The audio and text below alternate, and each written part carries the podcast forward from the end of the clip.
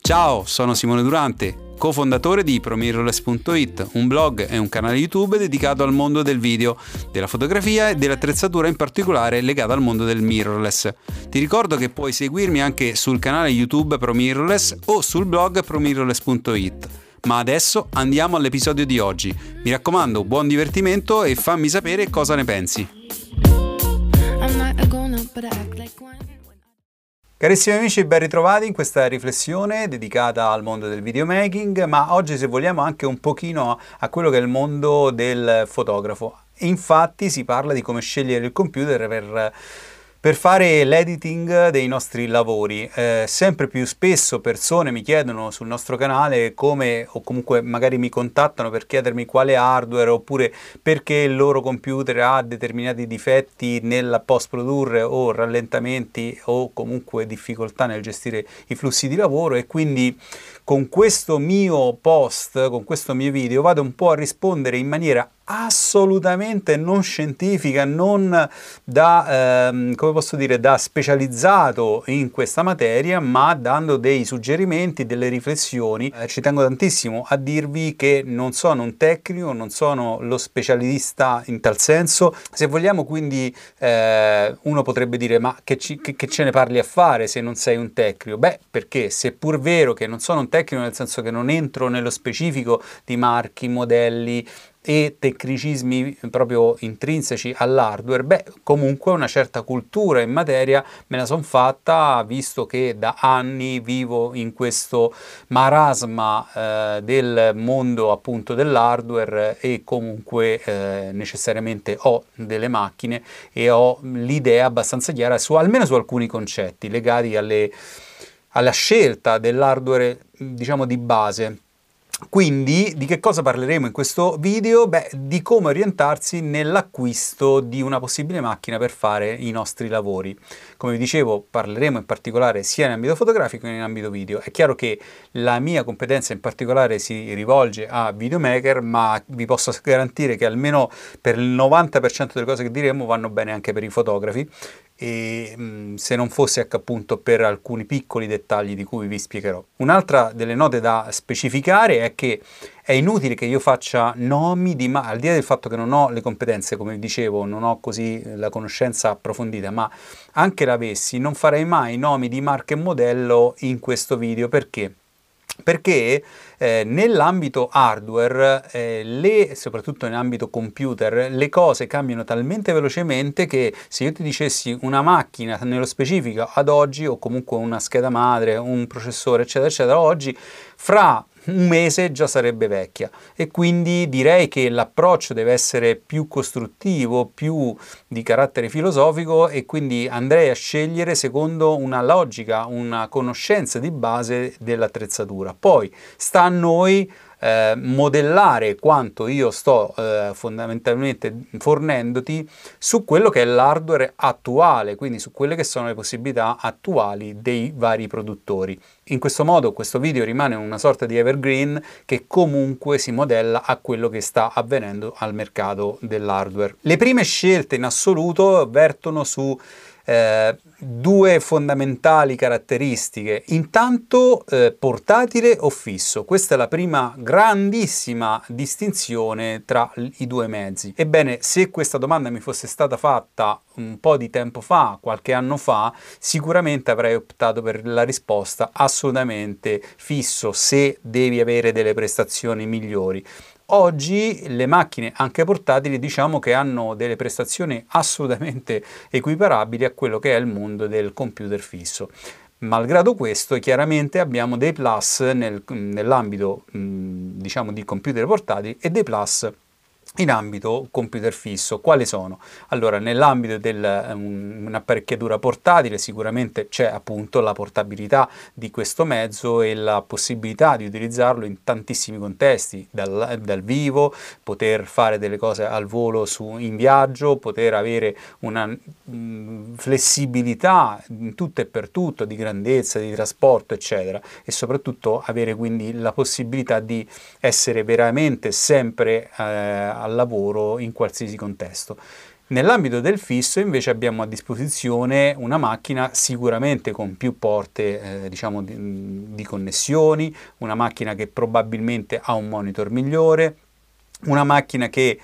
per alcuni versi costa di meno a parità di prestazioni. Se comprate una macchina da 1000 euro in, in un ambito di computer fisso, beh, ti darà sicuramente delle prestazioni in termini di, di raffronto rispetto al portatile maggiori perché l'hardware viene poi contornato da qualcosa che deve essere trasportato e quindi chiaramente eh, maggiore compattezza significa aumentare i costi e, eh, e inevitabilmente quindi hai a disposizione meno risorse economiche, cioè devi spendere di più se vai verso una soluzione portatile. Chiaramente abbiamo anche lo svantaggio nel caso del computer fisso di avere un, un computer che poi è, è utilizzabile solo in quel contesto, solo in quella specifica stanza dove si trova.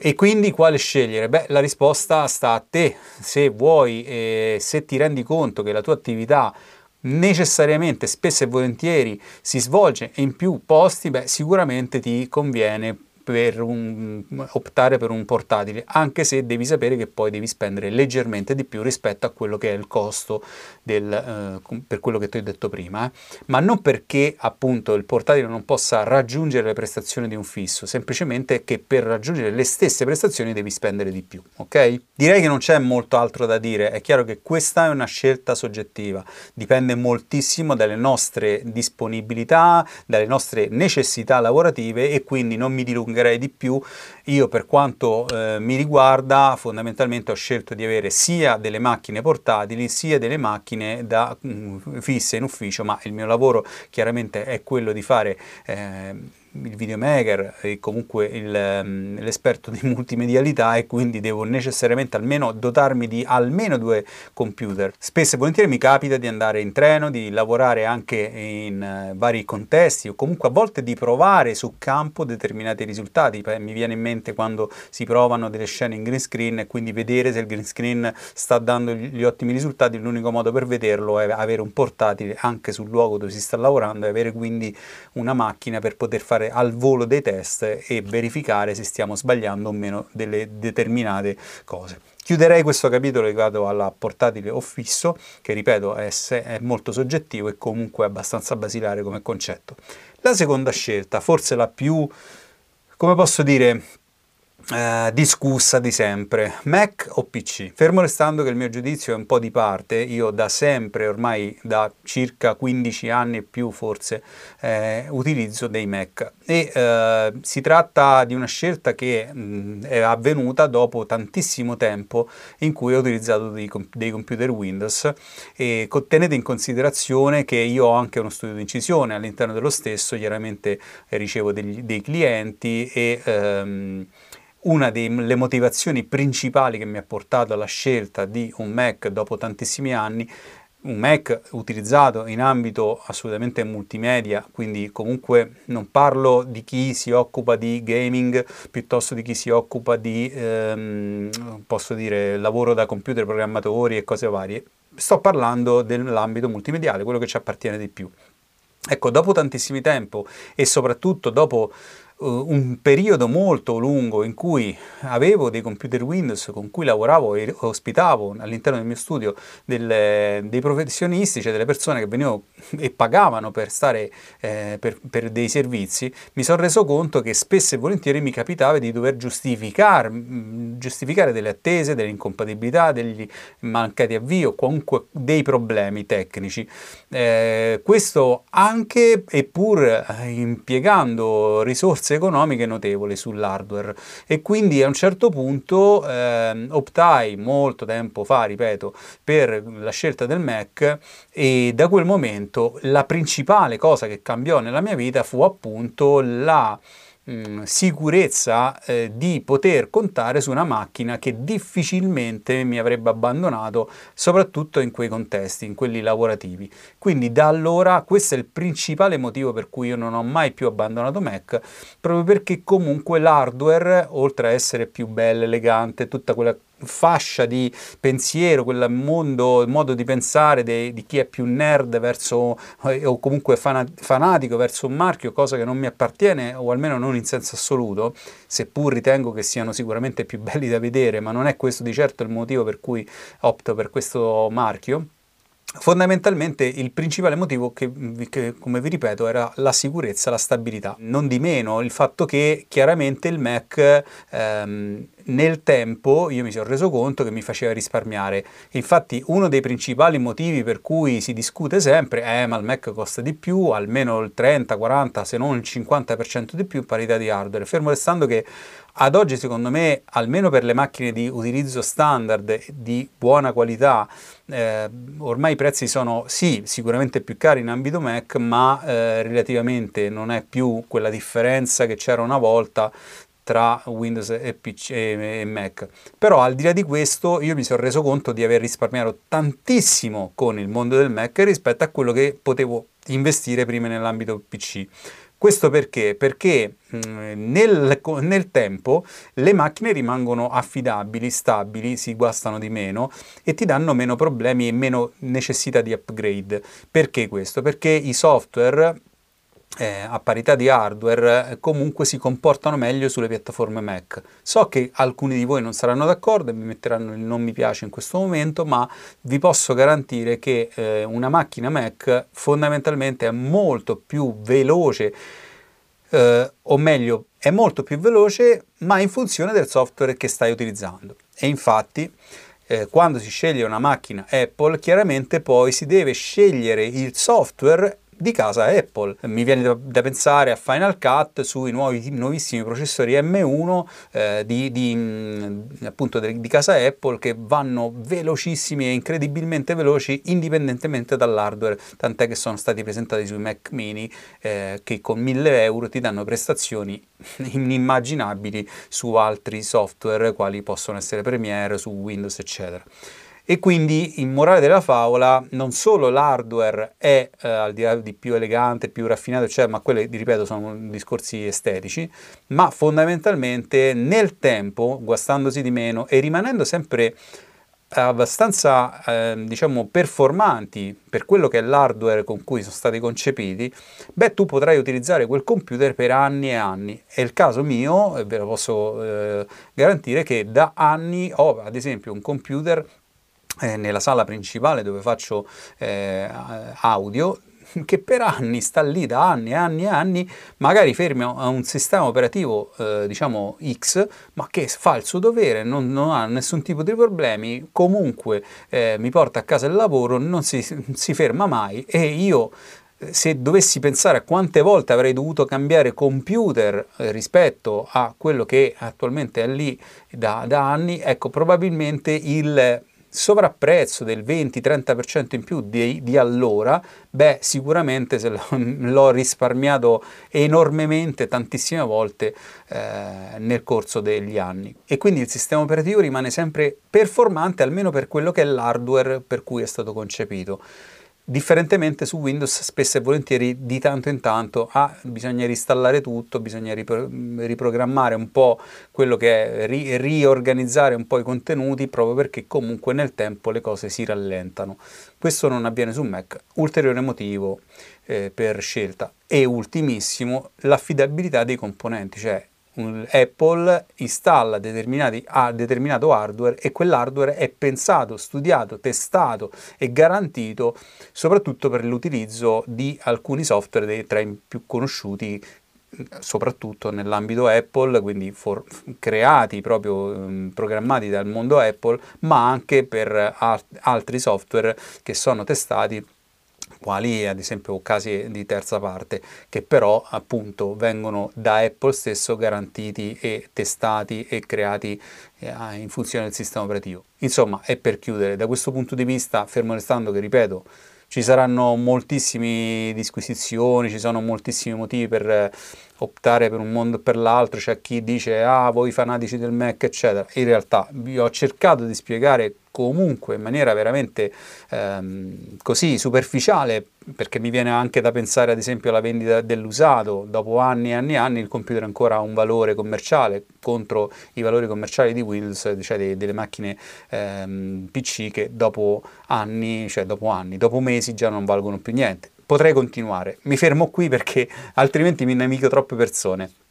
Andiamo avanti su invece su quello che è il concetto di eh, coloro che potrebbero dire beh vabbè mi piace il sistema eh, Apple per, in termini di sistema operativo però eh, preferisco a realizzare una macchina che fondamentalmente ha prestazioni migliori a prezzi inferiori. Sto parlando di Hackintosh. Per chi non lo sapesse, l'Hackintosh è sostanzialmente una macchina assemblata da professionisti, a volte anche da ehm, diciamo smanettoni del mondo informatico che eh, come posso dire, da soli si vanno a costruire la macchina con delle prestazioni incredibili installando però il sistema operativo eh, diciamo di casa eh, Apple. Questo tra le altre cose è fattibile e eh, è possibile solo su macchine con processori Intel. Da questo momento in poi infatti le cose stanno cambiando perché Apple ha tirato fuori il nuovo processore M1 e quindi con tutta probabilità non sarà più una strada percorribile quella appunto della, allineamento diciamo, dei processori e dei software. Eh, detto questo e tralasciando gli aspetti tecnici che ripeto non mi competono, eh, l'Hackintosh l'ho preso in, tante volte in considerazione, ho pensato tante volte, dico conviene, non conviene, è forse la soluzione migliore per spendere di meno e avere una macchina performante? Beh sì, potrebbe essere, però eh, intanto mio, la prim- mia prima raccomandazione, se doveste mai scegliere questa strada, io vi consiglio di affidarvi a dei professionisti professionisti eh, che in maniera borderline comunque costruiscono questo tipo di abbinamento appunto tra una macchina Apple, eh, quindi tra un sistema operativo Apple e un hardware non pensato da Apple eh, che però conoscono bene questo tema e sanno con quale hardware il vostro computer può essere eh, realizzato, perché se scegliete la scheda madre sbagliata, la scheda video sbagliata o comunque non testata, non garantita, ecco che avrete, mh, mm, avrete poi mh, indubbiamente di molte difficoltà in tal senso.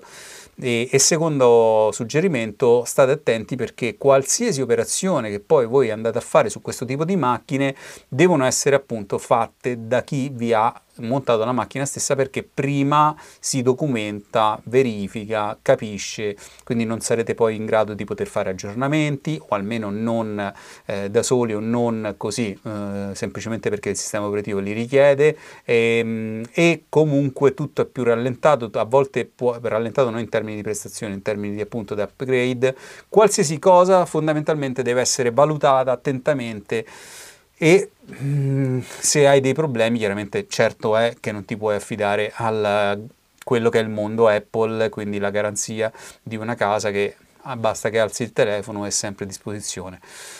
Chiuso il mondo Apple Windows, quindi chiuso questo aspetto e eh, ripeto, non me ne vogliate, ho fatto un ragionamento che spero, mi sembra, a me sembra molto genuino e sembra comunque obiettivo. Eh, non ho nulla contro Windows a priori, ho comunque delle eh, certezze do, che nel tempo si sono consolidate e in funzione dell'utilizzo delle macchine che ho e quindi le ho esposte. Chiaramente mi aspetto eh, giudizi ma non offensivi perché qui ripeto non si tratta di una gara tra Windows e Mac, è semplicemente una scelta che dopo anni ho fatto consapevolmente. Ho, tra gli appunti che ho da parte mi sono segnato una volta parlato appunto di eh, Apple verso Windows,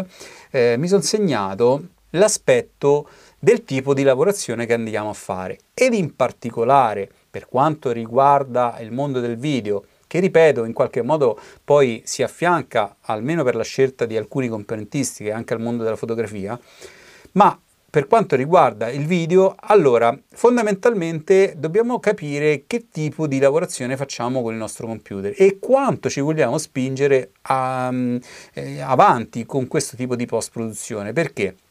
Perché le macchine fotografiche di oggi quantomeno lavorano in 4K, tutte, indipendentemente dal codec di scelta della casa produttrice della macchina fotografica che è il 99% H264, H265, però fondamentalmente nel momento in cui scegliamo una, mm, una risoluzione video, beh, dobbiamo sapere che le prestazioni cambieranno e notevolmente, perché un file da 4K sarà in termini di risoluzione, quindi di ehm, processazione da parte del, del, processore, di lavorazione dell'hard disk, di memoria cui, ehm, su cui praticamente ci si deve basare poi per lavorare i nostri file, fondamentalmente tutto sarà moltiplicato eh, enormemente. Quindi diciamo che il ragionamento che ti vado a fare è per un approccio sui 25 frame per secondo, 4K o 50p, quindi 50 frame per secondo. Quindi l'hardware che ti vado a segnalare è un hardware pensato per questo tipo di post-produzione. Intanto per cominciare, come ti ripeto, dipende molto dai software che, utilizzi e, e questa è la prima osservazione che ti faccio nel momento in cui devi scegliere l'hardware, oltre che la marca, come dicevo prima, il sistema operativo, eccetera, il consiglio che più più di tutti, secondo me, è azzeccato in questo tipo di video e che seppur non un consiglio tecnico, sono convinto che è la migliore cosa da fare quando si sceglie un computer, è quello di dire che cosa ci farò principalmente con questo computer. Se la risposta ad esempio è video editing o foto ritocco, beh andate eh, a domandarvi con quale software. Se voi siete avvezzi all'utilizzo di Premiere piuttosto che Final Cut, piuttosto che DaVinci, eccetera, beh vi garantisco che maggior parte, la maggior parte di fornitori quali appunto Apple, Adobe eh, o um, DaVinci, eccetera, cioè le case produttrici di, ehm, di software specificano e eh, indicano quelli che sono i requisiti minimi di installazione di hardware per quel tipo di software. E quindi non vi dovete inventare niente, non è che dovete sentire Simone che fondamentalmente eh, non è l'esperto di Premiere mm, in termini hardware e di computer, ma dovreste andare sul sito e dire vabbè qual è la macchina standard per poter fare questa cosa. Allora eh, il consiglio che vi do è qual è il software principale che usate X, beh, con quel software andiamo sul sito del produttore, andiamo a vedere quale hardware è consigliato come minimo per partire per fare quel tipo di lavorazione. Detto questo, e vi posso garantire che già questo basterebbe, diciamo che eh, i costi si aggirano mh, mm, tra Windows e Mac a partire quantomeno dalle 800-1000 euro in su. Eh, Sto parlando non di navigare e vedere il sito della Repubblica, sto parlando di fare fotoritocco o video editing. Questa distinzione è fondamentale perché c'è qualcuno che magari sta pensando di acquistare da un euro il computer per fare eh, da, da, 300 euro in offerta strabiliante eh, e pensa che con quel computer ci può fare lavorazioni su DaVinci Resolve non è tanto il prezzo, ma è l'hardware che è pensato per un approccio casalingo di base e fondamentalmente per navigare in internet, che non ha nulla a che vedere con quello che è la possibilità di giocare con dei computer, quindi, dei computer, quindi fare eh, gaming fare video acquisizione, fare fotoritocco magari di foto scattate con una GFX 100 o, ehm, o fare comunque elaborazione di un certo tipo e i computer vanno comprati con un hardware adeguato e quindi pensati per quel tipo di utilizzo. Perché sento moltissime persone che dicono Beh, vabbè, ma il computer di nuovissima generazione l'ho comprato un mese fa, quindi ti pare che non ce la fa a fare, che ne so, una post-produzione di un piccolo video di famiglia? No, perché se tu hai acquistato quel tipo di computer da 300-400 euro e, ehm, indipendentemente dal fatto che è di nuova generazione, eh, la nuova generazione è anche per le macchine fotografiche, una macchina fotografica che ti gira in 200 megabit per secondo, quindi con un um, bitrate molto alto, in 4K 50p ha bisogno di un flusso, di un certo hardware di un certo tipo, quindi eh, come ti ripeto scordiamoci i computer che non partono almeno da intorno ai 1000 euro, ok? È chiaro che non è il metro di giudizio quello di dire vabbè costa 1000 euro allora va bene, no, è per dirti che per esperienza personale ho visto che sotto quella cifra, sia in ambito Windows che in ambito Mac, non trovi nulla di buono. Oh, nell'ambito Apple 1000 euro, 1000 euro oggi è fondamentalmente la cifra per assurdo eh, diciamo, indicativa per comprare un computer che già lavora in un 4K 50p senza nessun problema. Tu ti starai dicendo ma non è possibile perché ebbene sì, invece sì, da quando sono usciti i processori M1, quindi un processore capace di elaborare e di fare calcoli e di es- essere ottimizzato in maniera incredibile rispetto a quello che era il passato con i processori Intel, beh vi posso garantire che il mio computer che attualmente ho davanti, un Apple iMac i7 con tutta una serie di hardware eccetera, oltretutto hardware anche di una certa eh, caratura, cioè di una certa potenza, beh, non è minimamente paragonabile a un mini Mac da 999 euro che esce con processore M1 e che ottimizza i suoi software, un'operazione di calcolo enormemente superiori e quindi con prestazioni enormemente superiori a quello che mi permette questo attuale computer che all'epoca costava 3500 euro. Questo Mm, quindi fa sì che Apple possa partire già da 1000 euro con dei computer molto performanti secondo quelle che sono le caratteristiche dell'editing video attuale. Per quanto riguarda Windows, invece, se, seppur mh, mm, lì c'è bisogno di un hardware molto più potente da questo punto di vista, beh, diciamo che intorno ai 1000 euro si cominciano a trovare computer con caratteristiche decenti per fare editing video. Ma quali sono queste caratteristiche? Ebbene, qui parliamo di mm, diciamo quelle che sono gli elementi fondamentali da analizzare di un computer. Vi ricordo e vi rammento di nuovo che dovete fornirvi delle informazioni che, che ci eh, sottolineano i produttori per quello specifico software. Quindi il mio consiglio principale è questo, ve lo ricordo di nuovo perché vi assicuro che questa è la chiave di tutto. Ma andiamo a vedere. Allora, esistono fondamentalmente quattro elementi eh, che contraddistinguono l'hardware e sono, anzi diciamo cinque, ma eh, il quinto è un po' subordinato a tutto quello che è eh, l'hardware che ci andate a mettere sopra. Prima tra tutte la scheda madre. La scheda madre chiaramente è direttamente da scegliere direttamente a, eh, a, quello che sono i componenti poi che ci andiamo a mettere sopra, quindi gli altri quattro che abbiamo detto che sono processore, memoria, eh, hard disk e scheda video. Se la scheda madre non supporta eh, le tecnologie evolute dei dei, dei, dell'hardware che ci metto sopra è tutto inutile. Ed ecco qui che già, come vedete, ci stiamo avvicinando eh, e stiamo parlando di qualcosa che difficilmente è facilmente intuibile e ehm, di ehm, informazione di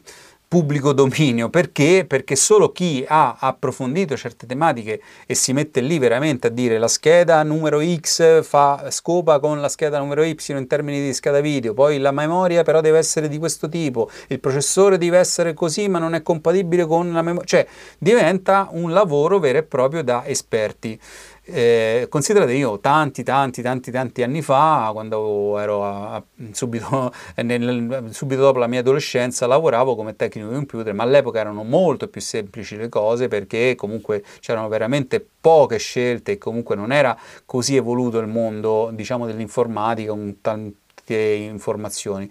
Eppure già allora dovevi essere abbastanza esperto per capire le compatibilità dei componenti Ecco, oggi ancora di più è difficilissimo, quindi se dovete costruirvi un computer e farlo assemblare, fatelo fare a chi di dovere, partendo dal presupposto che voi gli date delle indicazioni. E le indicazioni, a parte la scheda madre, come vi dicevo, sono la scelta del processore. Beh, eh, diciamo le famiglie principali sono AMD o Intel, questo eh, considerando solo Windows, e fino a poco tempo fa anche Mac, ma eh, da adesso in poi appunto su Mac si parla di M1. E apro e chiudo parentesi, in ambito Mac è assolutamente sconsigliatissimissimo la scelta di un, computer ormai di nuova generazione, da, parlando del nuovo, di acquisto con processori Intel. Perché? Perché, ripeto, le prestazioni di un M1 sono enormemente superiori eh, nell'ambito appunto della, della processazione di calcolo e quindi direi di escludere a priori l'acquisto di un nuovo computer in modalità Intel, quindi un processore Intel. Se stai pensando di prendere un usato Apple, pensaci bene perché, ripeto, con mm, una hardware già su un mini Mac da 999 euro c'hai delle prestazioni molto più alte di un computer pagati 3500 euro qualche anno fa con un hardware tutto sommato lodevole, quindi forse l'epoca Intel in ambito Apple è veramente morta anche sull'usato, purtroppo da un punto di vista, per fortuna da un altro. Comunque dicevo, processori AMD o Intel. Ecco, diciamo che per quella che è la mia conoscenza, tra le altre cose veramente scarsa,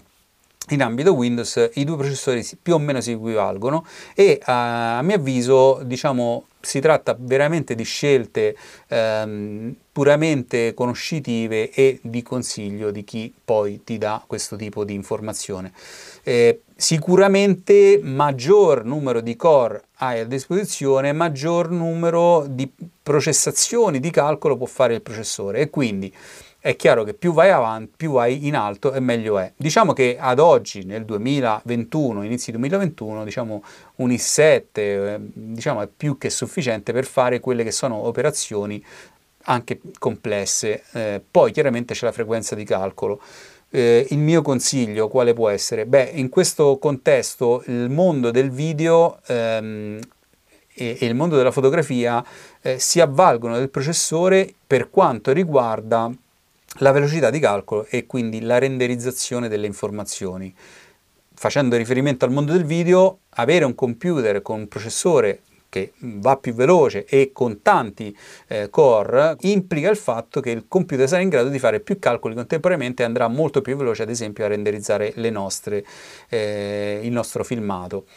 contemporaneamente la fotografia mm, ne gode in termini di post-produzione dell'immagine stessa. Oh, qui potrei aprire capitolo GPU, CPU, quindi come è fatto poi il processore e soprattutto come i software sfruttano più la potenza di calcolo o più la memoria del processore stesso, eccetera. Tutta una serie di cose tecniche che adesso, ripeto, non mi, non mi addentro a discutere, ma anche qui, ecco perché vi dicevo prima, andate a vedere che cosa richiede nello specifico il software perché per esempio eh, DaVinci Resolve ah, predilige certi tipi di processori rispetto a Premiere e quindi se scegliete un software inevitabilmente poi andrete a scegliere l'hardware in tal senso. Bene, saltiamo direttamente al componente RAM. Qui abbiamo a disposizione come minimo eh, per una post produzione dobbiamo avere a disposizione almeno io oggi come oggi 16 giga di memoria RAM che reputo già sufficiente ma di sicuro non eh, eccessivamente sufficiente. C'è chi sull'M1 dice che 16 giga di RAM sono più che sufficienti, parlo del mondo Apple, mm, proprio perché per come è ottimizzato la RAM non viene più eh, esaltata ma in tutti i casi diciamo 16 GB di RAM per me fon sono fondamentali in un ambito appunto multimediale, che si tratti di Windows, che si tratti di Mac. Ehm, per quanto riguarda la memoria invece eh, fisica, quindi lo storage, ecco, eh, oggi è completamente da escludere, secondo il mio punto di vista, soprattutto su un computer nato per fare multimedia, per fare ehm, editing video, ma anche editing fotografico, la velocità di questi supporti va direttamente a, eh, a far scopa con quello che è la tecnologia SSD, quindi una memoria non meccanica ma solida. Se compri un SSD, fondamentalmente il tuo computer o se lo installi su un vecchio tuo computer, vedrai che le prestazioni aumentano di circa un 80%, quindi il tuo computer rinasce completamente, hai delle prestazioni incredibilmente superiori, sia in termini di editing che in termini di avvii, eccetera, eccetera. Quindi SSD tutta la vita, magari più piccolo in termini di dimensioni, invece di comprare 2 tera di disco ne compri, non ti dico 500 giga, ma almeno un tera e hai delle prestazioni incredibili. Non mi dilungo di più perché eh, basta scegliere appunto un hard disk SSD e il problema è risolto in, in questo senso. Eh, vado a, invece a parlarti della scheda video. Ecco, nell'ambito videomaking, quindi nell'ambito di, ehm, come posso dire, di post-produzione nell'ambito video è fondamentale avere una scheda video che abbia delle memorie dedicate, quindi una scheda video dedicata, non integrata nella nostra mainboard, quindi nella nostra scheda madre, ma deve essere assolutamente una scheda video che ha un suo processore dedicato e che abbia oltretutto una sua memoria dedicata, possibilmente superiore ai 4 GB. Perché questo? Perché una scheda video che ha una sua memoria riesce ad andare molto più velocemente a fare la post produzione, ma in particolare il movimento tra una clip e l'altra, rispetto a una scheda video che non ha una memoria interna. Nell'ambito video making, quindi nell'ambito editing video, è fondamentale la memoria della scheda video soprattutto se utilizzate appunto ehm, DaVinci Resolve, alcuni software ne, ne, fanno un maggiore utilizzo. Io eh, da questo punto di vista ho notato e ho, ho constatato che 4 GB di memoria di scheda video a malapena riescono a gestire un 4K 25p utilizzando eh, dischi SSD, memoria superiore ai 16 GB, cioè l'hardware che ti ho detto prima. Quindi se tu hai la necessità di lavorare con un 4K 50p, su DaVinci ad esempio, ti consiglio assolutamente di avere almeno 8 GB di RAM video. Tieni in considerazione che questo aspetto ha un costo non indifferente, quindi eh, purtroppo bisogna metterci le mani mh, mm, nel portafoglio e cacciare un po' di soldini. Eh, diciamo che per quanto riguarda l'hardware e per quanto riguarda tutto questo cappello introduttivo mh, mm, sul mondo della, della scelta dell'hardware e del computer, io avrei finito. Chiaramente qualcuno mh, mm, potrà aver storto il naso sulle argomentazioni trattate o sulla mancanza di informazioni nello specifico. Ma come ti ripeto, è meglio che ti fai quest'idea andando a scegliere per noi che non facciamo di tutto e di più, ma facciamo un lavoro specifico, parlo al videomaker e al fotografo che sanno di utilizzare al 90% il computer per fare editing fotografico, per fare editing video, beh, scegliete il software per voi più idoneo per quello che fate ed andatevi a leggere le specifiche sul sito del produttore, vedrete che la risposta alla domanda quale computer acquistare è sicuramente eh, facile, di facile risposta. Insomma. Io chiudo qui, eh, ti lascio come al solito la possibilità eh, di eh, interloquire con me, lascia i tuoi commenti sotto il video. Spero di essere stato utile quantomeno di aver dato quelle basi di approccio alla scelta dell'hardware o quantomeno di averti dato questa informativa che magari non tutti ci pensano di dire ma se lo dicono i produttori che questo hardware, questo computer nello specifico è idoneo per fare questa cosa probabilmente mi evitano di fare cappellate e di andare a scegliere un computer pensando che sia il top invece non lo è, per, almeno per, quello, per quel software specifico. Detto questo io ti ringrazio, ci vediamo alla prossima riflessione, oggi una riflessione completamente dedicata al mondo dell'hardware, cosa che tra le altre cose non è che mi manda fuori perché io sono sempre più per il contenuto piuttosto che per il bit. Ci sentiamo, ci vediamo al prossimo video qui su questo canale. Un abbraccio! Bene, mi auguro che questo episodio ti sia realmente piaciuto e ti ricordo che se vuoi puoi seguirmi anche sul canale YouTube o sul nostro blog promirrorless.it dove tra le altre cose trovi anche i nostri corsi di formazione dedicati al mondo del video e della fotografia. Chiaramente ci trovi anche sulla pagina eh, Facebook Promirrorless. Per ora ti ringrazio, ci vediamo al prossimo post. Ciao ciao!